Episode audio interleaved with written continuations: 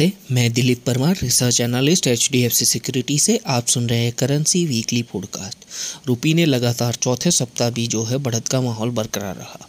इसके पीछे की वजह देखें तो foreign fund inflows weaker dollar index और रिस्क एसेट्स के अंदर जो बढ़त देखी गई, उसी के चलते अपने ने देखा कि रुपये में लगातार बढ़त का माहौल बरकरार रखा। परसेंटेज टर्म्स में बात करें तो पिछले एक महीने के अंदर रुपये में करीबन तीन परसेंट की बढ़त आ चुकी है। इसके बाद हम एक्सपेक्ट कर रहे हैं कि जो है, थोड़ा सा जो है इसके अंदर पुल बैक आ सकता है।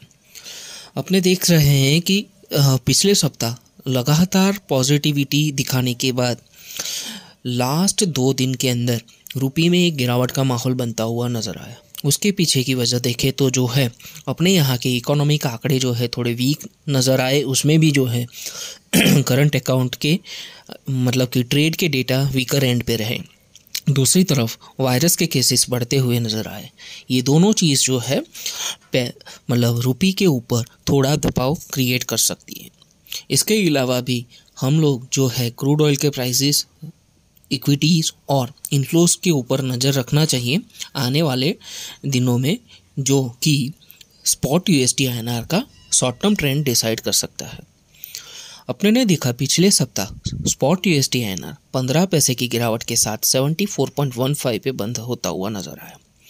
आने वाले दिनों के अंदर हम एक्सपेक्ट कर रहे हैं कि सेवेंटी फोर फोर ज़ीरो और seventy four point seven zero का लेवल देखने को मिल सकता है। ये व्यू तब तक बरकरार रहेगा जब तक कि 73.80 का लेवल होल्ड करता है। अगर ये 73.80 का लेवल ब्रीच कर देता है तो वापस से जो है यू एस में बैरिस ट्रेंड कंटिन्यू हो सकता है। हाल फ़िलहाल हम एक्सपेक्ट कर रहे हैं शॉर्ट कवरिंग बाउंस जो है आने वालों में दिख सकता है। इस सप्ताह के लिए इतना ही डिटेल रिसर्च रिपोर्ट और डिस्क्लोजर के लिए हमारी वेबसाइट www.hdfcsec.com पर विज़िट करें thank you and have a great week ahead.